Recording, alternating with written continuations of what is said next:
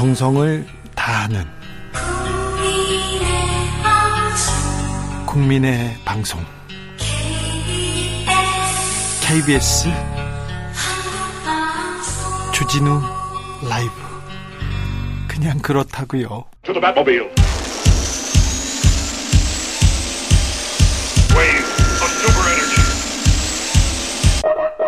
주기자의 1분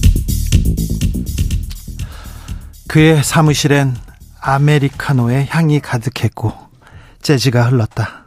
슬림핏 양복은 그의 옷매무새를 눈에 띄게 해줬고 걸음걸이 하나에도 자신감과 힘찬 기운이 느껴졌다. 하얀 얼굴에 세련된 검정 뿔테 안경에 얼리 어답터 느낌을 주는 최신 전자기기들까지 항상 눈에 띄었다. 술을 마시지 않는 취재원은 기자에게 좋은 취재원은 아니다. 늘 맨정신으로 흐트러짐이 없어 속내를 이야기하지도 않았기 때문이다. 형이어도 형이라 부를 수 없었다. 한동훈은 술은 마시지 않지만 언론과는 제로콜라와 햄버거 등으로 소통했다. 조선 제일검 한동훈 법무장관으로 시작되는 동아일보 황형준 법조팀장의 칼럼입니다. 기자님, 혹시 사, 사모하세요? 그렇다면 편지를 쓰셔야지요. 얼굴이 화끈거립니다. 손발이 오글거립니다. 이순신 장군 위인전도 이렇게 쓰지는 않았을 거예요. 기자님, 기사 쓰지 말고 차라리 놓으세요. 네. 서울을 휘저은 북한 무인기가 용산 대통령실 근처까지 날아왔다 갔습니다. 안보 무능보다 참담한 것은 군의 거짓말입니다. 더 참담한 것은 이를 정확히 꼬집은 야당 국회의원에 대해서 대통령실과 여당이 색깔론을 펴는 것입니다. 진실을 말했는데 북한과 내통했다고 공격합니다. 더더 참담한 것은 색깔론 공격을 확대 증폭하는 언론입니다. 기자님들 기사 쓰지 말고 차라리 놓으세요. 어디서 돈 받지 마시고요. 지금까지 주기자의 1분이었습니다.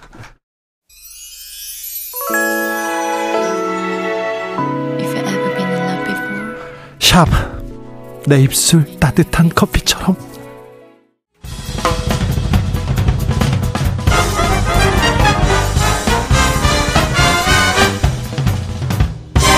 훅 인터뷰.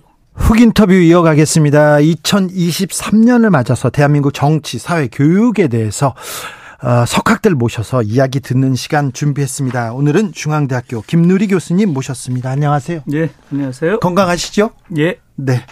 아, 교수님, 어, 2022년은 어떠셨어요, 교수님은?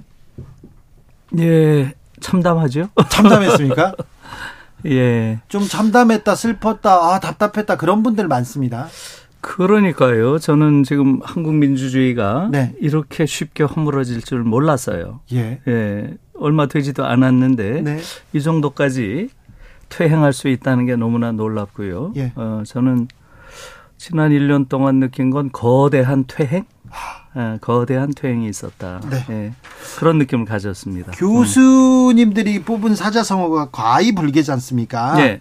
어, 잘못을 해도 고치지 않는다. 선생님도 여기에다 투표하셨어요? 아이고 저는 이거 사실은 사자성어를 안 좋아합니다. 네. 그래서 교수 신문에서 이거 좀 안 했으면 아 좋겠는데요. 그래요? 아, 그, 예. 저는 교수님들이 이거 할 거 뭐 어떤 단어 뽑나 하는데 그럼 거대 예. 퇴행 이렇게 하시면 되잖아요. 그러니까요. 네. 예. 아무튼 하여간 저는 약간 에, 뭐라 그럴까요? 한국 사회에 좀 남아 있는 네. 조금 조야한 엘리트주의가 사자성어 이거 하는 거 아닌가? 아. 별로 안 좋아해요. 아 예. 그렇습니까? 음. 음. 자, 2022, 저 그건 묻고 싶어요. 음, 음, 2022년 말에 대통령이, 아, 이명박 전 대통령을 구속했던 검사 윤석열이 예.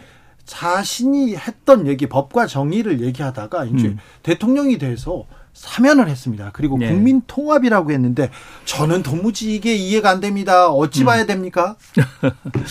예, 지금 저 현 대통령에 대해서 여러 가지 예, 그런 비판들이 많이 있잖아요. 예. 저는 그런 그 사안적인 네. 예, 비판에 대해서 일일이 이야기하고 싶지는 않고요. 예. 왜냐하면 그런 사안적인 비판 속에 정작 중요한 네. 거대한 퇴행이 안 보인다는 거예요. 아, 그렇죠. 예. 예. 그래서 저는 크게 보면 지금 한 세 가지 정도 예. 퇴행이 있다고 보는데요. 네. 먼저 지금 한국 민주주의가 굉장히 심각한 위험에 처해 있다고 저는 봐요. 아, 예. 예. 저는 지금 한국 사회가 파시즘이 소생하고 있다. 네. 전 그렇게 보고 있어요. 네. 이건 엄청난 퇴행이죠. 예. 근데 이거 국민들이 못 느껴요. 네. 그러니까 이게 무슨 얘기겠어요? 그래서 테오도로 아도르노라고 하는 독일 사상가가 있는데 네. 이런 말을 했어요. 예. 민주주의의 최대 적은 민주주의에 반대하는 파시즘이 아니라 네. 민주주의 속에서의 파시즘이다. 네. 저는 요즘에 예. 가장 많이 드는 게 이 귀절이에요. 예. 지금 한국 사회는 민주주의 속에서의 파시즘이 예. 너무나 강하게 지금 퍼져나가는 사회고요. 예. 예. 예를 들면 이런 거예요. 이걸 부드러운 파시즘 네. 또는 일상의 파시즘 네. 이런 표현을 쓰는데요. 지금 한국 사회는 이 부드러운 파시즘 사회에 처해 있다 이렇게 보입니다. 네. 그 대표적인 특징을 몇 가지만 말씀드릴게요. 네. 금방 우리가 이해가 안 되니까. 네. 예를 들면 강자 동일시. 네. 이게 아주 전형적인 일상의 파시즘의 태도예요. 예. 지금 한국 보세요. 네. 모두가 강자와 동일시하고. 그렇죠. 두 번째, 네. 약자 혐오. 예. 약한 사람과 연대하고 연민을 느끼는 게 아니라 네. 혐오해요. 예. 이게 지금 이런 경향이 굉장히 확산되고 있죠. 예. 그 다음에 또 대표적인 경향이 동조 강박이라고 합니다. 동조 강박이? 예. 그러니까 다수가 하는데 무조건 동조해야 된다는 그런 강박이 지금 한국 사회를 지배하고 있죠. 아니야, 이거 잘못됐어. 음. 이렇게 얘기를 하면. 그렇죠. 용기를 내면 그 사람한테 네. 음. 돌을 던져요. 그렇죠. 네. 그게 정말 희한한 거죠. 그러니까 이건 네. 민주사회의 시민들의 태도가 아닌 거죠. 그렇죠. 파시즘 사회의 태도예요. 네.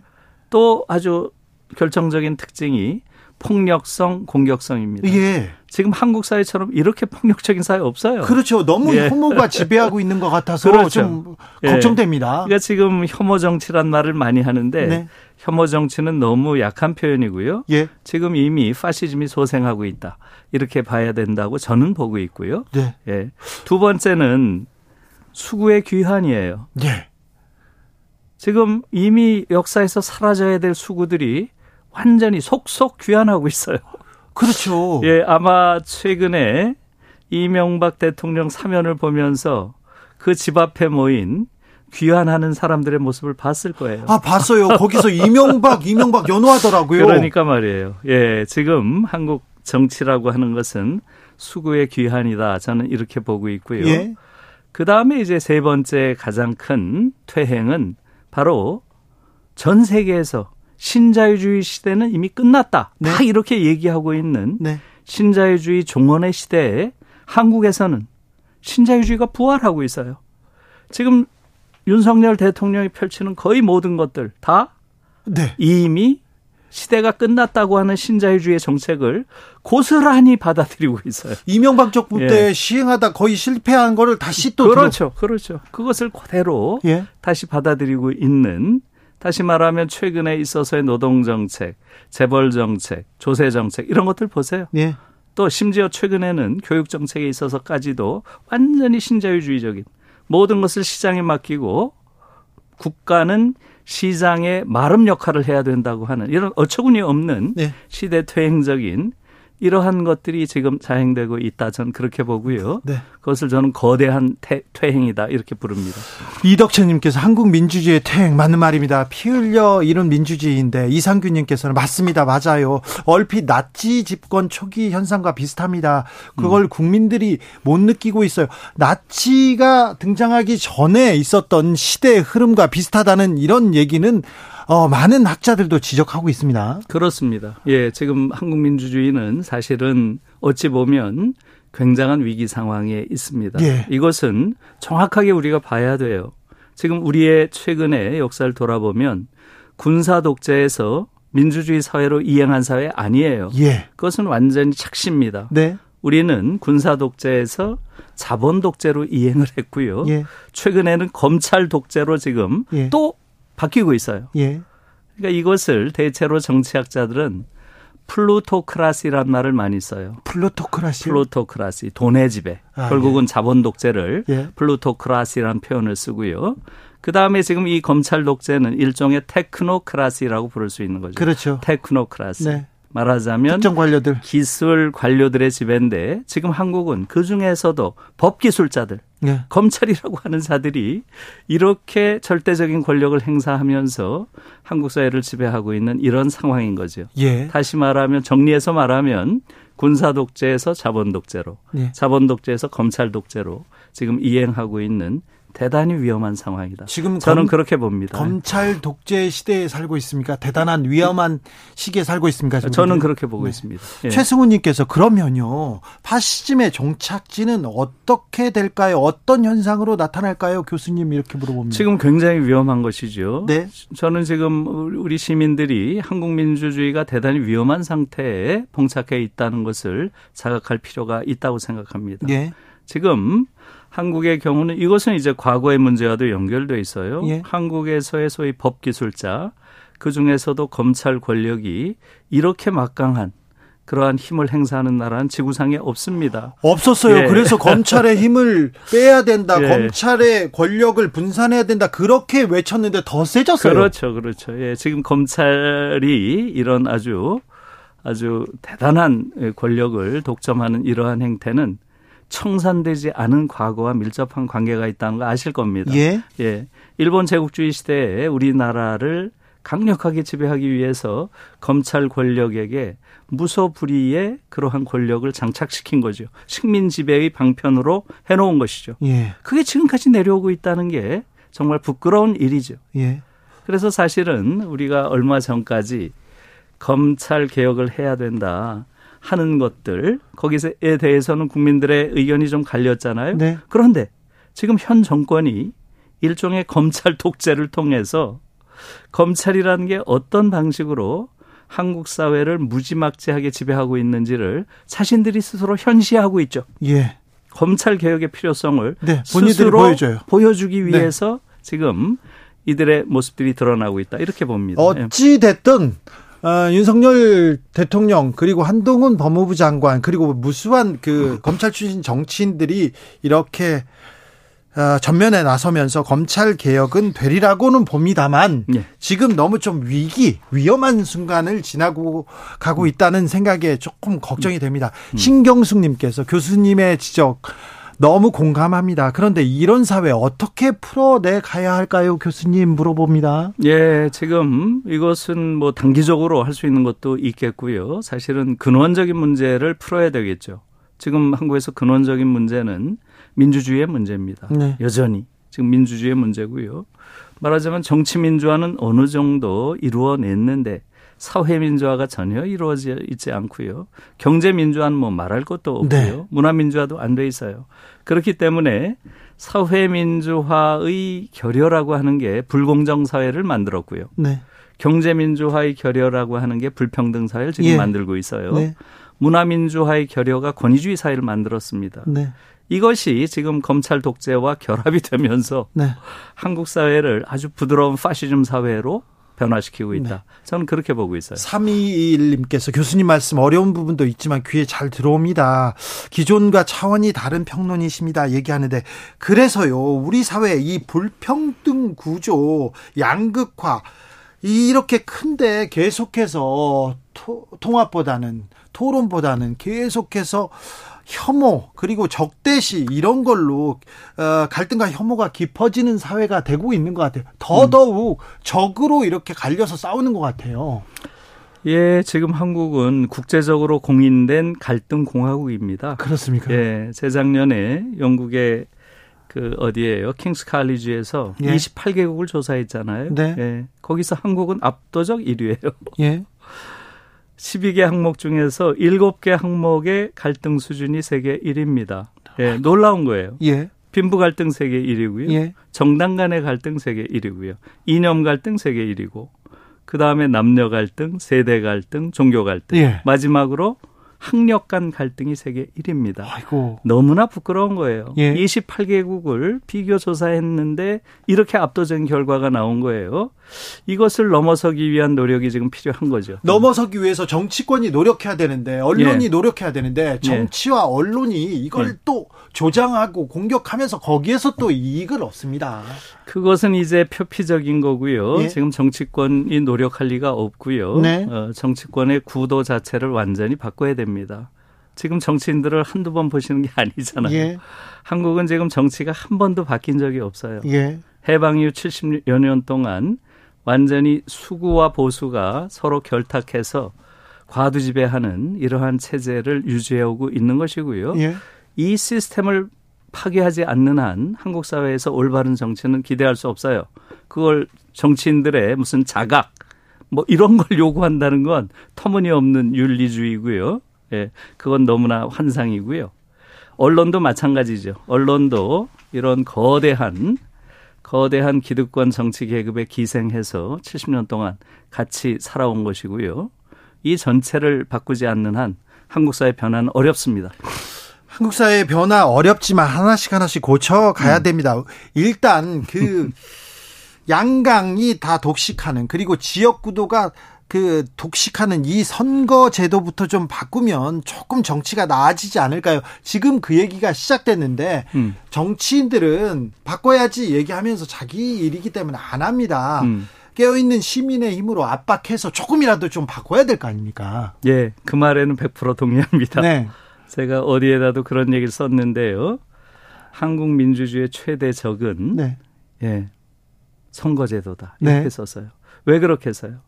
지금 우리가 민주주의를 이루었음에도 불구하고 한국 사회가 전혀 민주적 정의가 구현되지 않는 사회가 된 이유가 뭐겠어요? 이 선거제도가 예. 한국의 민주주의를 완전히 왜곡시키고 있습니다. 네. 그래서 이것을 바꿔야 되는 거죠. 대의민주주의가 왜곡돼 있어요. 예. 두 가지 차원에서 왜곡돼 있는데요. 첫 번째는 대의민주주의가 말하자면 의식적 수준에서 왜곡돼 있어요. 네. 그게 이제 여러분 다 알다시피 지역 구도입니다. 네. 지역 구도. 지역 감정을 통해서 완전히 대의민주주의가 왜곡돼 있고요. 예. 또 다른 한편은 제도적 차원에서 왜곡돼 있죠. 이것은 잘못된 선거 제도죠. 네. 지금 완전히 단순 소선거구제라고 하는 승자 독식 이 선거 제도가 한국 민주주의를 완전히 말하자면 무력화시키는 네. 그러한 블랙홀이죠. 이걸 네. 요번에 반드시 바꿔야 됩니다. 네. 그리고 그걸 바꾸는 것은 지금 보셨다 말씀하셨다시피 지금 정치인들이 바꿀 수 없어요. 네. 그렇기 때문에 시민들의 깨어 있는 시민들의 조직된 힘으로 요번에 선거 개혁 반드시 이루어야 합니다. 자, 그런데 선, 소선거구제는 바꾸자. 여기까지 음. 나오는데 네. 그렇다면 대안은 어떤 대안을 우리가 이렇게 염두에 둬야 됩니까? 그러니까요. 일반적으로 독일식 연동형 비례대표 예. 이런 말을 쓰면 벌써 머리가 아프잖아요. 네네. 이게 무슨 얘기인지 네. 어렵습니다. 간단해요. 내 표가 사표가 되지 않는 선거제도를 만들면 됩니다. 네. 지금 한국의 선거제도는 거의 4분의 3이 사표가 되는 그러한 선거제도예요. 그렇죠. 그렇기 때문에 왜곡되는 거죠. 예. 그래서 그렇게 되지 않는 선거제도는 결국은 비례대표를 확대해야 되고요. 예. 그래서 제가 제시한 것은 지금 한국은 의원 수 자체가 너무 적습니다. 네. 지금 5,200만 국민이 사는 나라에서 의원 수가 300 은 굉장히 적은 거예요. 300명. 그런데 예, 예. 국회의원 300명은 엄청난 권한과 특혜를 갖고 있어요. 예. 특혜는 내려놓지 않으려고 예. 이렇게 또 의원 수도 안 늘려요. 그래서 지금 의원 수 우리나라가 가지고 있는 인구 수에 예. 비례해서 네. 국제 수준에 맞춰서 의원 수를 정한다면 네. 대체로 500명 네. 수준이 맞고요. 예. 그 대신 네. 국회의원이 가지고 있는 특권은 저는 3분의 1 정도로 완전히 낮춰야 된다고 봐요. 그렇죠. 그래야 네. 그 음. public service 공익을 음. 위해서 내가 나를 이렇게 바치겠다는 분들이 정치에 오는 건데 그렇죠. 지금 너무 달콤한 특혜, 그럼요. 특권 때문에 네. 이걸 안 놓으려고 하죠. 그러니까 지금 국회의원들이 대체로 국민들의 민의를 제대로 반영하지 못하고 있으면서도 네. 특혜는 전 세계에서 가장 높은 수준의 네. 특혜를 누리는 게 지금 한국 국회의원들이에요. 맞아요. 예, 더 이상 이들의 이런 행태를 용납해서는 안 됩니다. 네. 요번에 시민들이 확실하게 선거법 개정을 통해서 네. 이러한 잘못된 정치 구도 또 국회의원들의 행태 이거 바꿔야 됩니다. 정치인들이 자기 밥그릇을 내려놓을 리가 없어요. 그렇죠. 그렇기 때문에 시민들이 음. 선거 개혁을 위해서 선거제도 개편을 위해서 공청회도 열고 토론도 하고 어떻게 좀 해야 되는데 예. 네, 좀 나서야 되는데 알겠습니다. 음. 교육 문제도 좀 여쭤보겠습니다. 예. 아, 윤석열 정부의 교육 교육 개혁을 계속 외치고 있는데 음. 어떤 개혁을 지금 외치고 있는지 잘안 들어옵니다. 그러니까 어제 그제 뭐 그런 얘기를 했던데요. 네. 어, 교육도 경쟁 시장의 논리를 따라야 된다. 뭐 네네. 이런 취지의 이야기를 한 것 같아요. 네. 정말 어처구니 없는 이야기죠. 어처구니 없습니까? 어, 처구니 없죠. 이것은 세계 흐름을 몰라요. 세계 흐름하고는 예, 전혀 완전히 역행하고 있는 거죠. 네. 지금 교육을 경쟁 시장의 원리에 따라서 이야기한다는 것 자체가 예. 있을 수 없는 이야기고요. 가장 간, 뭐 최근에 나온 예로는 마이클 샌델. 네. 지금 하버드대 교수죠. 네, 정의란 어, 무엇인가? 예, 정의란 무엇인가도 있고 최근에 네. 나온 것은 예, 공정하다는 착각. 착각이죠. 공정하다는 착각. 네. 말하자면 능력주의가 경, 공정하다는 건 착각이다 하는 네. 건데요. 자세한 말씀 드릴 수 없고 여기서 핵심은 뭐냐 하면 미국 사회를 오늘날과 같은 야만 사회로 만든 핵심에는 능력주의 경쟁 교육이 있다. 예. 이것을 없애야 된다 하는 네. 게그 책의 핵심 메시지예요. 예. 예. 예. 그런데 지금 한국에서는 다시 능력주의와 경쟁 교육을 부활해야 된다. 시장을 통해서 이건 어처구니 없는 이야기죠. 예. 그래서 이것은 시대 정신에 180도 역행하는 행동이고요. 어, 지금 대통령 자체가 여러 면에서 세계적인 시대 정신이나 어, 흐름을 모르는 것 같아요. 네. 저는 그 무지가 특히 권력을 가진 자의 무지는 이것은 용서해 줄 수 없는 거예요. 그렇게. 그것은 사실은 부패보다도 더 끔찍한 결과를 낳을 수 있는 특히 국민들에게는 너무나 큰 네. 불행의 원천일 수 있다. 네. 이렇게 생각합니다. 무지가 부패보다도 더 끔찍한 결과를 낳을 수도 있다는 교수님의 말씀입니다. 네. 동감합니다. 아, 지금 노동개혁도 계속 얘기하고 있는데, 노동개혁 에 대해서는 어떻게 보십니까? 있을 수 없는 이야기죠. 이것도 지금 말한 대로 시대 역행적인 아주 대표적인 것이죠. 예, 선진국이 뭐예요? 예. 노동을 존중하는 나라입니다. 그렇죠. 노동의 가치가 예? 존중받아야죠. 그렇죠. 노동을 존중하고 노조가 성숙하고 예. 또 노동자들이 존중받는 이러한 사회가 성숙한 사회예요. 예. 그런데 지금 이 정부가 하는 걸 보면 노동자들을 심지어 적대시해요. 예. 그리고 노조를 불온시합니다. 이건 그야말로 30년 전에 끝난 냉전 시대의 그러한 행태를 여전히 다 보여주는 거예요. 이런 나라를 저는 본 적이 없어요, 사실은. 사회 네. 양극화, 네. 경제 양극화 큽니다. 빈부 네. 양극화. 네. 그런데 보면 대기업과 중소기업, 음. 원청과 하청, 그리고 정규직과 비정규직, 노정과 비노조 다 이 큰 구조, 이 양극화 있어요. 그런데 그 모든 책임을 노조한테 노동자한테 이거 지라고 하는 건 이건 좀 너무하잖아요. 있을 수 없는 이야기죠. 있을 수 없는 이야기를 이렇게 막무가내로 밀어붙이니까 밀어붙이니까 지금 여기에 대한 비판이 그렇게 강력한 비판이 나오지 않는 것도 놀라운 것이고요. 예. 지금 한국 사회에서 지금 이 현 정부 결국은 검찰이 중심이 된 이 정부가 아, 최근에 펼치는 그러한 정책을 보면 제가 늘 생각해 왔던 자본 독재의 가장 강력한 하수인은 사법부에 있다. 또 검찰에 있다라고 하는 제 가설을 증명해 주는 것 같아요. 네. 예. 그래서 지금 이 정부가 완전히 자본의 마름 역할을 하는 이러한 행태는 정말로 시대 정신에 역행하는 것이다. 전 그렇게 보고 있어요. 아, 공정 질서를 재벌이 흐트러뜨린다, 어지럽힌다. 정말 음. 이 그 이 현대 사회에서 꼭 때려잡아야 되는 게 이 재벌의 독점 폐다 이런 얘기를 검사 윤석열이 했거든요. 아 그랬나요? 그런데 지금 대통령이 돼서는 정반대의 예. 역할을 예. 하고 있어서 예. 아 이건 저는 그건 몰랐네요. 예. 그 검사. 시절에 네. 검사 시절에 그러한 생각으로 지금이라도 늦었지만 돌아가야 된다 이렇게 생각하고요. 그 생각 안 하는 것 같아요. 아, 그래요. 예. 그런데 젊은 세대는 매우 힘든 시기를 겪고 있는데 젊은 세대들조차도 이 경쟁 논리 내면화하고 있고 그리고 음. 시대에 그냥 순응하는 것 같아서 그래서 걱정입니다. 교수님을 모신 이유가 이걸 물어보려고 했습니다. 예, 지금 젊은 세대가 왜 그렇겠어요? 예. 지금 한국 교실을 보세요. 네. 거기 답이 있잖아요. 예. 한국 교실에서 12년 동안 교육을 받으면 네. 성숙한 민주주의자가 될 것 같아요? 아니죠. 아니면 네. 잠재적인 파시스트가 될 것 같아요. 아...